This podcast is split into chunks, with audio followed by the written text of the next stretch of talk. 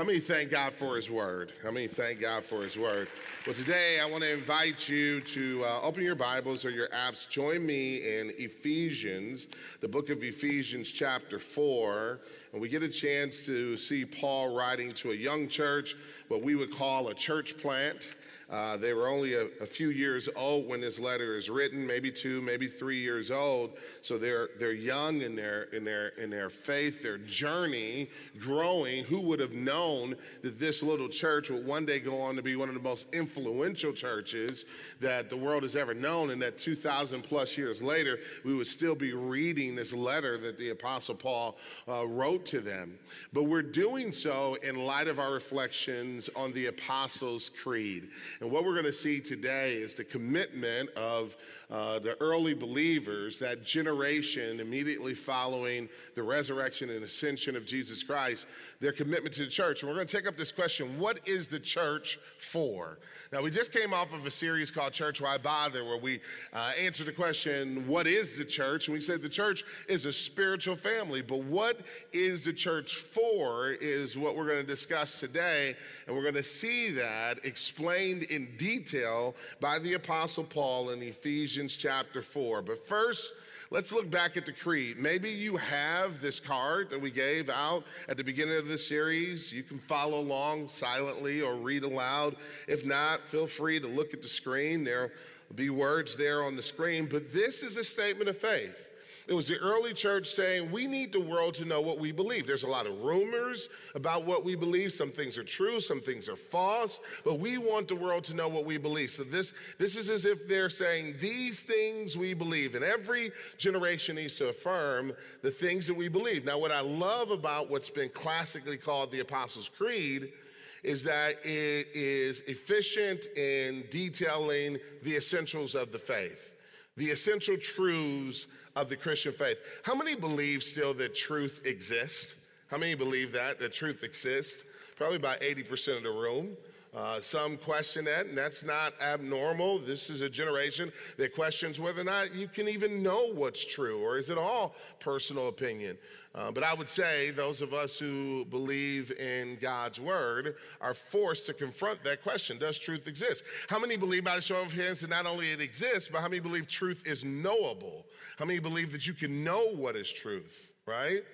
And how many believe that Jesus is the way, the truth, the life. How many believe that Jesus is truth? Amen? Amen. All right, let's let's read this. I believe in God, the Father Almighty, creator of heaven and earth. I believe in Jesus Christ, his only Son, our Lord. He was conceived by the Holy Spirit and born of the Virgin Mary. He suffered under Pontius Pilate, was crucified, died, and was buried he descended to the dead. On the third day, he rose again. He ascended into heaven and is seated at the right hand of the Father. He will come again to judge the living and the dead. I believe in the Holy Spirit, the holy universal church the communion of saints. We're going to stop right there. I find it interesting that in a, in a statement of faith in which so much of it is dedicated to what they believe about God, God the Father, God the Son, God the Holy Spirit, they thought it was also equally as important to include what they believe about the church.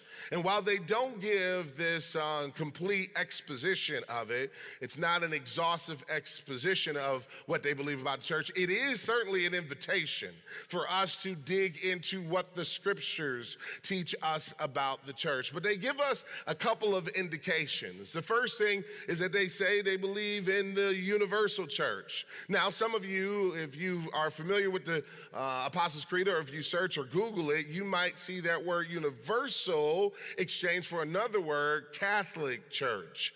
And that word Catholic is used in the classic sense, not to refer to what we would commonly know as the Roman Catholic Church, but to use the word as it was originally intended, the word meaning universal to, to look at the church not just through its local expression, but this was their way of recognizing that the church is the community of all who believed throughout every generation and throughout the world. That the spiritual family of God extends beyond this current moment and this local expression. And let me put it in a way that we should all be able to relate to that the church is bigger than Woodside. How many believe that? Praise God for Woodside, but the church is bigger than Woodside. The church, as we've defined it again and again and again, is a spiritual family. God being Father, us being brothers and sisters, Christ being Lord, our Redeemer and Savior. And the beautiful thing is, is we get a chance to say, I am family, we are family with people all around the world.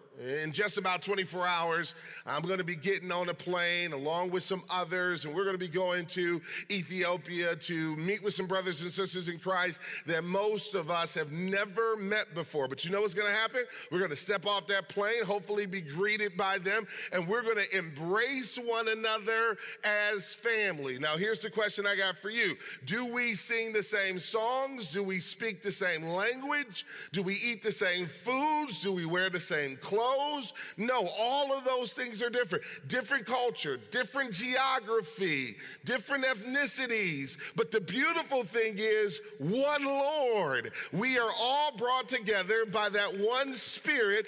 That's what it means to be a part of the universal church, the mystery of Christ redeeming and pulling together a body across all generations and across all cultures. But then they also say, I believe in the communion of the saints. This is a sense that God does not redeem us alone. That you and I are not lone rangers, that we are part of a body, a body of believers, a family of faith. And that's what I love about Ephesians is that it speaks to us as a family. Now we're going to read through this and you're going to be tempted as we are in many portions of the body to read I where we should be reading we. When Paul writes to the church in Ephesus, every time the word you shows up, it's the plural use of you, not a hyper individualistic Western use of the word you. He's speaking to us as a spiritual family, as a community. If we were in Texas, we would read it this way y'all. This is the y'all book of the Bible right? And so as we go through, we're gonna read some y'alls together, and what we're gonna learn is how we ought to treat one another. Recently, I ran across a book. I love this book. It's by Barnabas Piper. Uh, he's writing on what the church is and why the church exists.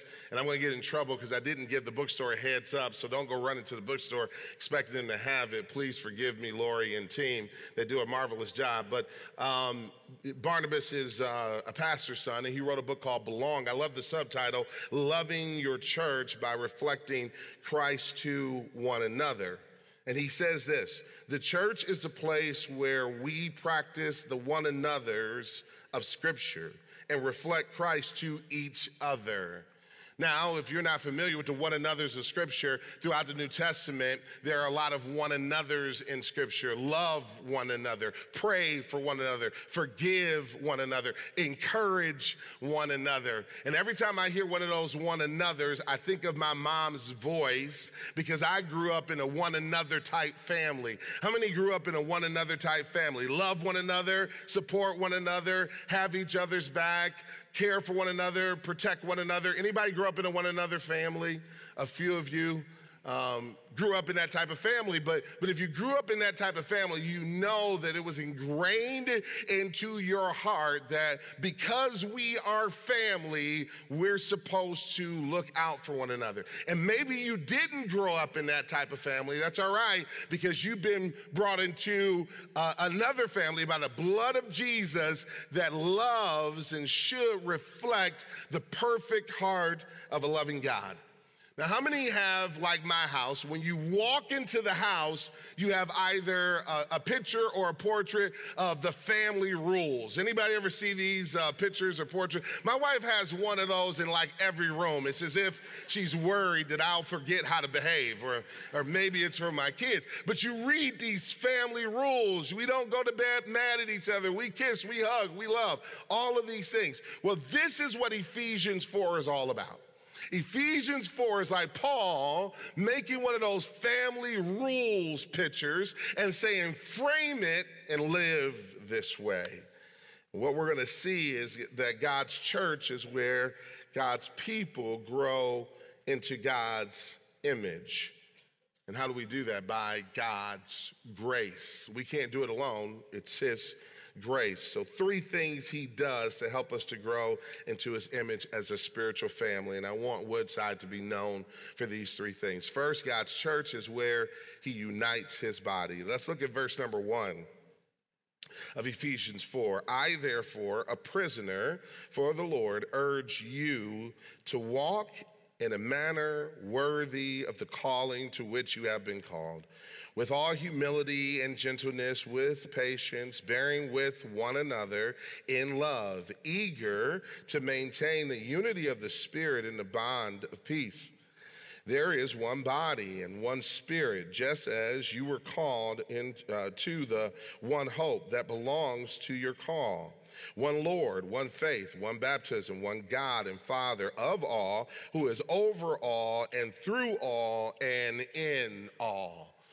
Paul is very clear in what he wants. He wants us to recognize that we've received this tremendous gift of salvation, this tremendous gift of grace. How many, how many can agree that the greatest gift you've ever been given has been the gift of salvation through Jesus Christ? How many believe that?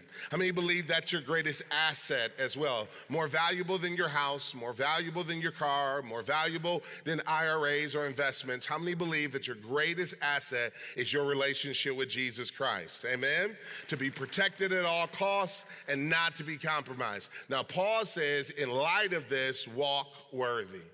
Live in a way that reflects that you value what God has done and understand that he did that with the expectation that you would no longer live the way you used to live, but that you would live differently. So the rest of the chapter then is, is, is, a flow from that command walk worthy. So, what does it then mean to walk worthy? And the first thing that we're introduced to when we ask that question, what does it mean to walk worthy, is the, are these verses which nine times mentions the word one or unity. You know, sometimes when you're reading the passage, it's hard to know what the main idea is. What's the point of this text? Sometimes we who are teachers have to dig out tools and dig deep to figure out what's the main point. Other times it's super obvious. When Paul is as repetitive as he is, it is not a sign of senility. It's not a sign of forgetfulness. He didn't forget that he just used the word one before in the previous verse. He keeps using the word one to drive home for emphatic purposes. Be united. That one of the ways you walk worthy is to work towards the unity of the faith. Now, here's the thing that makes this hard. While some of us may be agreeable by nature, how many from personal experience and from knowing yourself know that most of us are disagreeable by nature? How many love arguing so much that it doesn't matter which side, you just pick a side and you can argue just as effectively?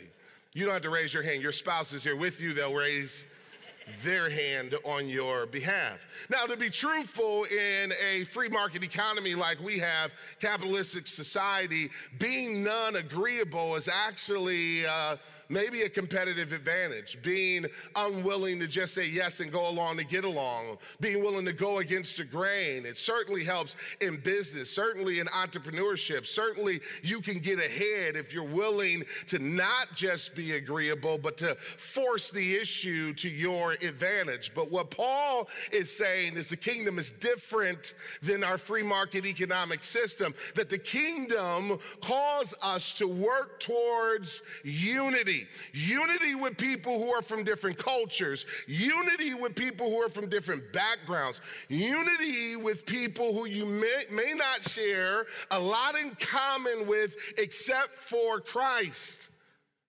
Now, I don't know about you. If we were honest, we have to admit unity is hard. You can get married, and on the day you're standing in front of the, the pastor, say, Man, this is the most beautiful person I've ever known. And then a week or a month into it, say, What in the world is going on? You have these children, and I mean, they're cute, but I would tell you, and I, am telling you from experience, cuteness has an expiration date. It really does.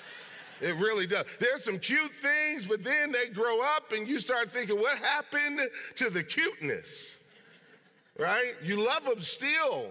But the reality is, is that unity is hard. How many even find it hard to get along with yourself? So it's not natural for us to get along and to be unified. So this is why we need a power beyond ourselves. Now, he gives us a little bit of an indication by saying, as he starts verse one, I therefore. And you've been taught, I've been taught, when you see the word therefore, go back Go back and see what precedes it because it's a connector to a previous thought. And what it precedes, what is preceded by, what it's connected to is in verse number 20 of the previous chapter. Go back to chapter 3, verse number 20. Here's what he says Now to him who is able to do far more abundantly than all that we uh, ask or think, according to the power at work within us. To him be glory in the church and in Christ Jesus throughout all generations, forever and ever. And the church says, Amen. Here's what Paul is saying. He is saying that there is a power that is greater than ours, supplied by God. He is the one who is able to do far above all that we can ask or think. And he, and he says that first. So it's like before he even charges us to be unified, he tells us there's a power that's available to us to be able to walk out this unity. And then he charges us. And I love that. I love that because one of the things that I hate is when somebody tells me to do something that I know I should do, but I don't have the power to do it. Somebody telling you that you should go and just you know, uh, do something and you're thinking to yourself, like, okay, thank you, Mr. Obvious. I know that. Right? But I need a power beyond myself to be able to do it. What Paul says is that, hey, I'm about to charge you with some things, but before I do, let me tell you now to him who's able to do exceedingly and abundantly above all that you can ask or think. To him be the glory in the church and in Christ Jesus forever and ever. Don't forget your power source, it comes from God. Why is this so important? Because it was Jesus who, on the cross, while being crucified and humiliated by his very creation, had the ability, as the song says, to look beyond our faults and to see our need. It was him who had the divine power on the cross to say, Father, forgive them, for they know not what they do. He was so committed to our redemption that even while we were crucifying and humiliating him, he had the supernatural power to forgive us. I need that if my marriage is gonna work. I need that if I'm to love my children, even in rebellious seasons. I need that if I'm to love you. I need that if we're to be the church. We need that power. But here's the question that we have is do you want that power? Because it's available according to scripture. So the power to be united is available to us. The real question is do we want it? I remember hearing this illustration long ago. I don't know where I heard it from originally, but I've told it to my kids, to uh, our staff before, and I'll share it with you. Every single one of us has two invisible buckets in either hand. One is a bucket of water, and the other is a bucket of gasoline. Now, when you encounter a dispute, or contention or an argument, which bucket do you use? When you encounter a spouse who's irritable, which bucket do you use? Do you throw gasoline on it? Some of you like a bonfire. It's like, let it burn. Get the popcorn. I want to see this thing play out. Right? You watch arguments for entertainment purposes, right? But what Paul is calling us to is to use that bucket of water. That when there is tension between two brothers in Christ in the church, our thoughts should be what can we do to reconcile those two brothers? When there's tension between two sisters in Christ, our thoughts should be how can we be used not to pick sides, stay on God's side? How can we unify them? When there is tension between a husband and a wife in the local church, all of us collectively as the body because then again, this is a y'all command. All of us collectively as the body uh, should be working to unify that husband and wife. Disunity ought to be our enemy. Unity is our goal, and we can only achieve it through Christ, but He makes it available. Use the bucket of water, not the bucket of gasoline, before you respond, before you act. Here's what uh, Barnabas Piper says in the book, again, Belong. He says, In a physical body, if there is disunity, animosity, or infighting, we call that illness, like a cancer or an autoimmune disease. If a church is marked by disunity, animosity, or infighting, it can be just as cancerous. So when we see disunity in the body and we choose to pick sides, we're letting that cancer grow. When we see a marriage disunified and we choose to do nothing, we're letting that cancer grow. But when we're working towards unity, not in our power, but by the power of the Spirit among our kids, among uh, our marriages, among friends, among brothers and sisters who are attention with one another, the constant work of unity it is helping the church to walk worthy. And I want to say thank you to the peacemakers in here. I want to say thank you to those of you who have the, the call of God in a very unique fashion to help folks to work towards unity, counselors and others. You are so important to the body because the, the, the, the, the natural default position for humanity is division and contention and disunity. You help us to walk worthy. One of the ways that we walk worthy is through unity. Amen? All right, let's move on from there. Paul goes on to say the second thing that God does in the church is he builds up his body. Let's pick up this text in verse number seven.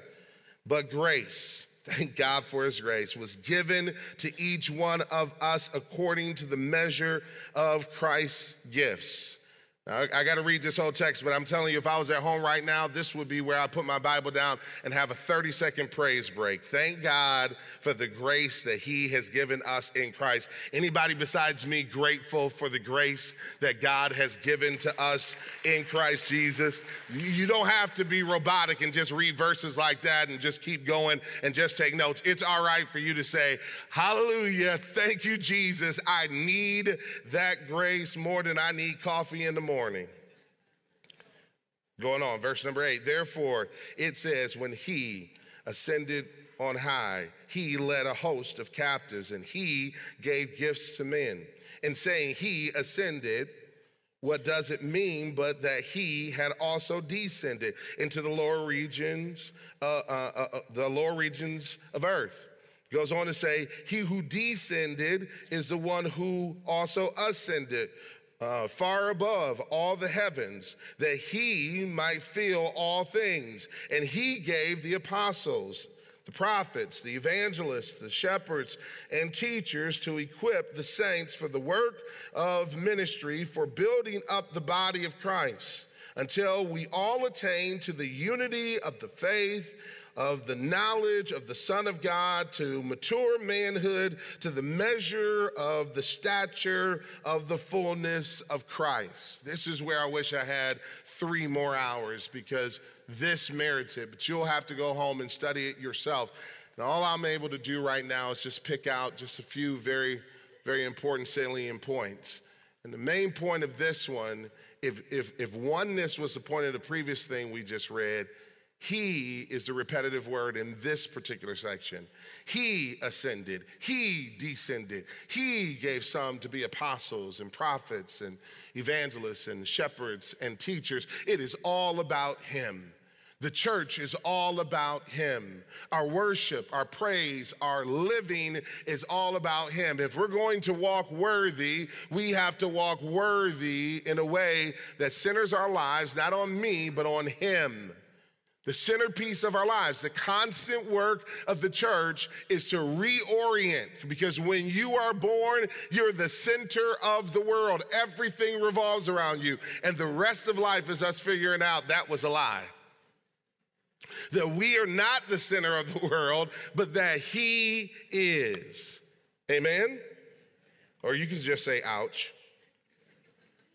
Now, who is the he that's referred to here? Verse number 13, Son of God, the Son of God. Jesus is the he. And what is he on mission to do? Verse 12, building up his body. Why? Because he wants us to grow up into full maturity, full, full uh, manhood, as he uses here. And the way that he builds up his body is through his body. That each one of us has been given a gift more than what you've received through your academic training, more than a natural talent. There are supernatural endowments given to us that are called spiritual gifts in the Bible. And it's, it's vital that you know your spiritual gift because your spiritual gift is how you serve the body. And every time you serve the body, you are building up the body. Every time you use your gifts in service and ministry to the body, you're building up the body. So here's the question Do you know your gifts? Now, it's going to be tempting for some to say, I don't have a gift. Well, all of us do. Maybe it's a gift to teach, maybe it's a gift to serve, maybe it's a gift of generosity. Whatever the gift is, you need to know your gift. Now, through our Next Steps class, we got a great class, Next Steps. It's four weeks, and, and a big part of it is to help you to find your place in the body of Christ. And if you're trying to figure out what is my ministry, what is my calling, right before this service, I sat down with a with a brother who is such a such so full of the joy of the Lord, and you can clearly see God at work in his life. And our whole conversation was about what is God's place for you in the body. And a lot of us are still working through that. This is what the church is for. Notice he gave apostles and prophets and evangelists and pastors and teachers for the equipping of the saints to help you to find your place in the body and to discover your gifts so that you can then minister to one another. And as an outflow of that, we grow stronger as a church and we're able to reach the world. So, how do you find your place in the body? I would encourage you to find out more about that next steps class in, in the lobby. Also, take a spiritual gift assessment test. There's a lot of those that are online, and what they do is they help you to figure out what's my spiritual gift and where do I best fit. There are two great days in a person's life. The day they were born is the first, and the second is the day that they discover what they were born to do.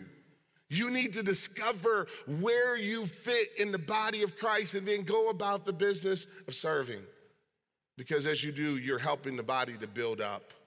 And maybe it's kids that he's called you to serve, helping them to build up. Or maybe it's men, or maybe it's women, or maybe it's the global church through missions, or maybe it's teaching, whatever it is. Maybe you've been given a prayer ministry. Man, is that vital for the church growing up. Or maybe you've been called to be a counselor to the needs of the saints. Whatever it is that you've been called to do, know this He did not just give you your gifts so that you can turn those into economic profit for the world or for your own personal personal gain or to buy more toys. He didn't give me gifts solely for that purpose. Certainly, I have to provide for my family, but He's given me these gifts primarily in service to you so that I can build you up. And we're not done until everybody's built. Notice what He's trying to build up. Notice He's not just trying to build us individually, He's trying to build up the body. He's trying to build up the body. Again, this is another y'all verse. He wants to build y'all, he wants to build us together, and we all play a part. And it's easy for us to think, well, everybody else has it. I don't have to do anything. And if I take a, a, day off, a month off, a year off, a decade off, then, then, then uh, nothing will be missed. But that's not true. We miss you when you're not contributing to the body. You bring something unique to the party. This is like a big potluck, and we all bring our dishes to the party. But if you don't show up, we're missing something.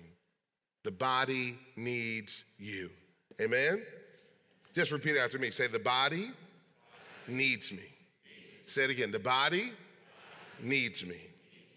I would tell you to say that to your neighbor, but you may never come back again. So, so I won't do that to you. You know, um, how many celebrate baptisms? How many thank God for baptisms? Right? There, there's there's probably nothing that excites me more than hearing stories of transformation, life change. Do you know on Easter we had 27 baptisms here? How many praise God for that? You know there was an additional 20 baptisms across our campuses uh, throughout this region? So on Easter, we have 47 baptisms at Woodside. How many praise God for that, right? I bring that up to say, as tempting as it is to see each one of them as some individual story, there's a network of people behind each one of those stories who built that person up, who poured into that person. Some planted, others watered. God brought the increase. It is us working together, doing our part that helps to bring a person to faith in Christ and ultimately to fruitfulness. So thank you for doing your part. And if you're if you're not in the game yet, understand that Christianity is not a spectator sport. It is uh, not us to come into a room and sit as fans in an auditorium to root on the star players. That's not how Christianity is de- designed. Each one of us has been given the gift, and there are no small parts. We all do something significant for the advancement of the building up of the body. All right, final thing God. God's church is where he uh, grows his body. Look at verse number 14. It says, So that we may no longer be children, tossed to and fro by the waves and carried about by every wind of doctrine, by human cunning, by craftiness and deceitful schemes. Rather, speaking the truth in love, we are to grow up in every way into Him who is the head, into Christ from whom the whole body, joined and held together by every joint with, with, which it is equipped, when each part is working properly, makes the body grow so that it builds itself up in love. The body has been built to build itself up, to bring healing and restoration through the grace of God to one another. Now, again, this is such an awesome passage, and the feature here is growing up. He doesn't want us to remain children or or infants. And what does growing up mean? It means here that we're not uh, tossed to and fro by every wind and wave of doctrine anymore. That we are so uh, trained in the doctrine of God's grace in the gospel that when some new teaching comes along, we're not chasing that like a bunny rabbit that we're not chasing the next popular teaching, the next popular uh, uh, teacher, that we're not going after all the pop psychology stuff, that we are so rooted and grounded in God's word that we are anchored so that when the winds of culture blow and when they shift, we're not moved because we are anchored in Christ as Lord, as King of all in all. Amen we then grow up and we help the body to be able to grow up. And how many love growing up? You're not meant to remain an infant. Now, this becomes very illustrious for me in my own home. I got kids ranging from three to 16, and there are certain things that are very cute for a three year old that are not cute for a 16 year old. My three year old is fully and successfully potty trained now. Yesterday, she came out of the bathroom and said, Daddy, I went to potty. And I was excited with her and gave her a high five because you know what that means? I don't have to buy pull ups anymore. Praise be unto God. Amen. I don't know what I'm going to do with that money, but praise God. It was a big success. But can you imagine my 16 year old coming out of the bathroom? Daddy, I went to potty. I'm not going to high five that. There are things that are okay when you are new in Christ. Maybe you don't know all the songs. That's all right. Maybe you're stumbling over the words. Maybe you are having a hard time finding your place. Maybe you don't know Genesis from Revelation. That's all right. But you shouldn't be 10 years into your faith and not know the word or not know how to share Christ with someone else.